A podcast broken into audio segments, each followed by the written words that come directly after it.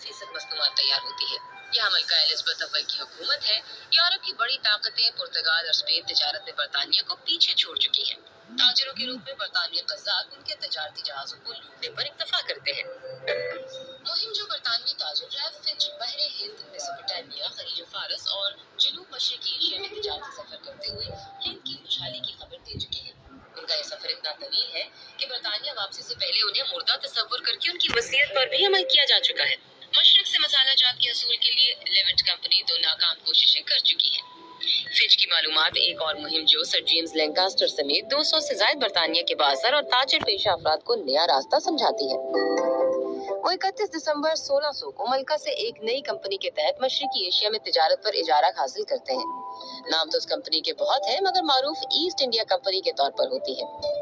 ابتدائی برسوں میں دیگر علاقوں میں سفر کے بعد اگست سولہ سو آٹھ میں کیپٹن ولیم ہاکنز نے اپنے جہاز ہیکٹر کا لنگر ہند کی بندرگاہ سورت، جو کہ موجودہ انڈین گجرات ہے، اس پر ڈال کر یہاں ایسٹ انڈیا کمپنی کی آمد کا اعلان کیا۔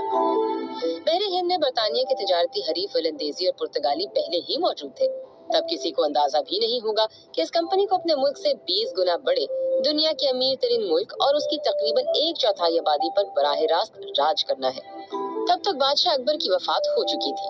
سرمایہ میں اس زمانے میں صرف چین کا خاندان منگ ہی بادشاہ اکبر کی ہمسری کر سکتا تھا۔ اکبر کے بیٹے سلیم نور الدین جہانگیر کے لقب سے تخت نشین ہو چکے تھے۔ حکمرانی میں اصلاحات کرتے ہوئے کان، ناک اور ہاتھ وغیرہ کاٹنے کی سزائیں منسوخ، شراب اور دیگر نشاور اشیاء کا استعمال اور خاص خاص دنوں میں جانوروں کا ذبح حکمن بند اور کئی ناجائز محصولات ہٹا چکے تھے۔ سڑکیں، کنویں اور سرائے تعمیر ہو رہے تھے۔ وراثت کے قوانین پر سختی سے عمل اور ہر شہر میں سرکاری شفا خانے میں مفت علاج کا حکم تھا۔ فریادیوں کی داد رسی کے لیے محل کی دیوار سے زنجیر عدل لٹکا رکھی تھی عالمی شہرت یافتہ مورخ ولیم ڈیل ریمپل کے مطابق جلد ہی ہاکنز کو ادراک ہو گیا کہ مغلوں کی چالیس لاکھ فوج ہوتے ہوئے ویسی جنگ و جدل کی گنجائش نہیں جیسی اس وقت یورپ میں رواں تھی۔ سو یہاں ضرورت تھی اشتراک کی۔ مغل بادشاہ کی اجازت کی۔ ہاکنز افغان معزز شخص کے روپ میں مغل دارالحکومت آگرہ ایک سال میں پہنچے۔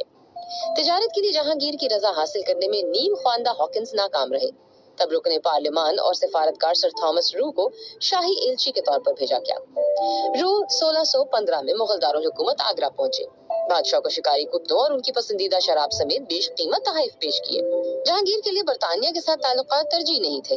رو کے مطابق جب بھی بات ہوتی، بادشاہ تجارت کی بجائے اسے گھوڑوں فن پاروں اور شراب کی جانب لے جاتے۔ بمشکل تین سال کی ترغیب کے بعد ہی رو کامیاب ٹھہرے۔ جہانگیر نے ایسٹ انڈیا کمپنی کے ساتھ ایک تجارتی معاہدہ کیا۔ اس معاہدے کے تحت کمپنی اور برطانیہ کے تمام تاجروں کو برے صغیر کی بندرگاہ اور خرید و فروخت کے لیے ہر مقام استعمال کرنے کی اجازت دی گئی۔ بدلے میں یورپی مصنوعات ہند کو دینے کا وعدہ کیا گیا، مگر تب وہاں بنتا ہی کیا تھا۔ طے پایا کہ کمپنی کے جہاز محل کے لیے جو بھی نوادرات اور تحفے لائیں گے، انہیں خوشی سے قبول کیا جائے گا۔ کمپنی کے تاجر مغلوں کی خوشنودی سے ہند سے سوت نیل، پوٹیشیم، نائٹریٹ اور چائے خریدتے، بیرون ممالک مہنگے داموں فروخت کرتے اور خوب منافع کماتے۔ کمپنی کی سرمایہ داری کی بنیاد مرکنٹائل سرمایہ داری پر تھی۔ کمپنی جو چیز خریدتی، معاوضہ چاندی کی صورت میں ادا کرتی، جو وہ سولہ سو اکیس سے اٹھارہ سو تینتالیس تک غلاموں کو جزائر اسپین اور امریکہ میں بیچ کر حاصل کرتی رہی۔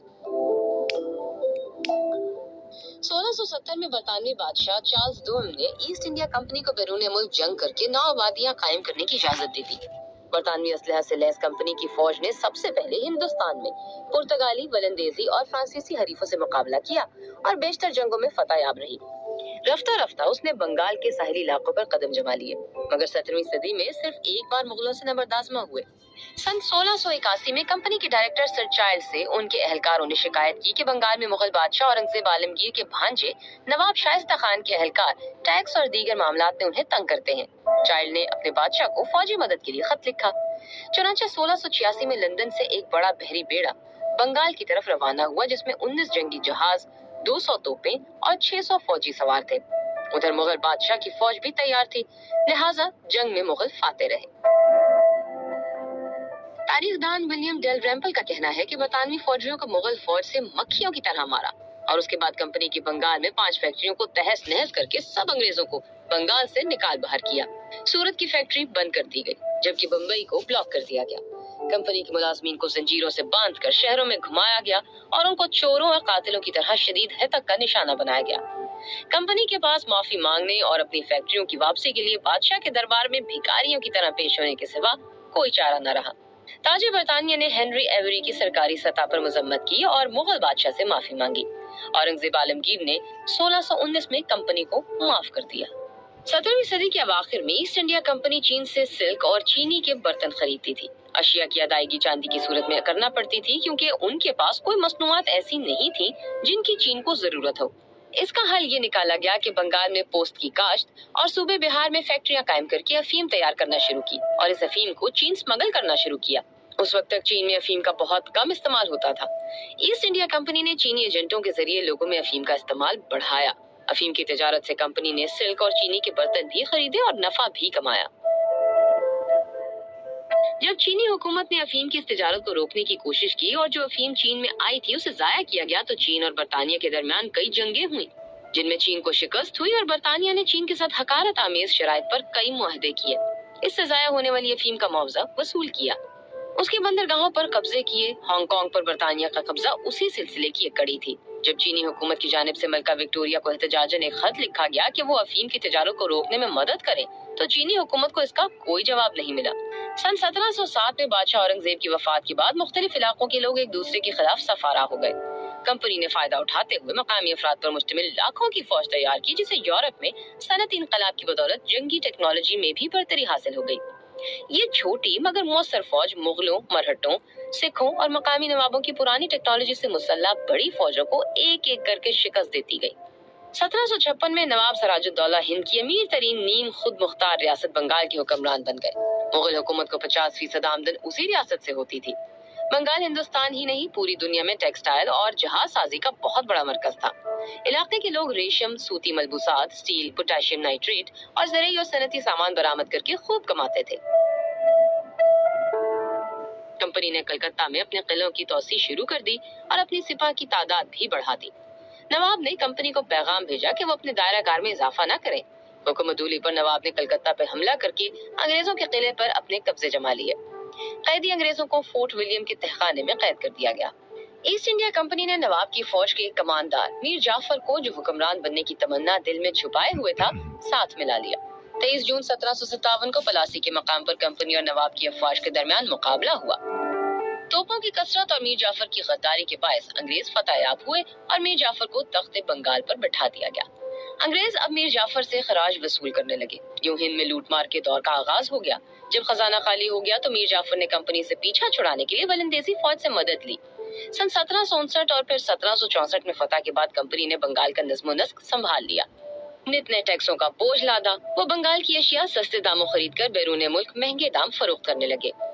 مورخ، نقاد اور صحافی باری علیگ اپنی کتاب کمپنی کی حکومت میں لکھتے ہیں کہ دنیا کے ہر ملک کے تاجر ہندوستان سے تجارت کرتے تھے۔ مہذب دنیا میں ڈھاکہ اور مرشد آباد کی مل مل کا استعمال عظمت اور برتری کا ثبوت تھا۔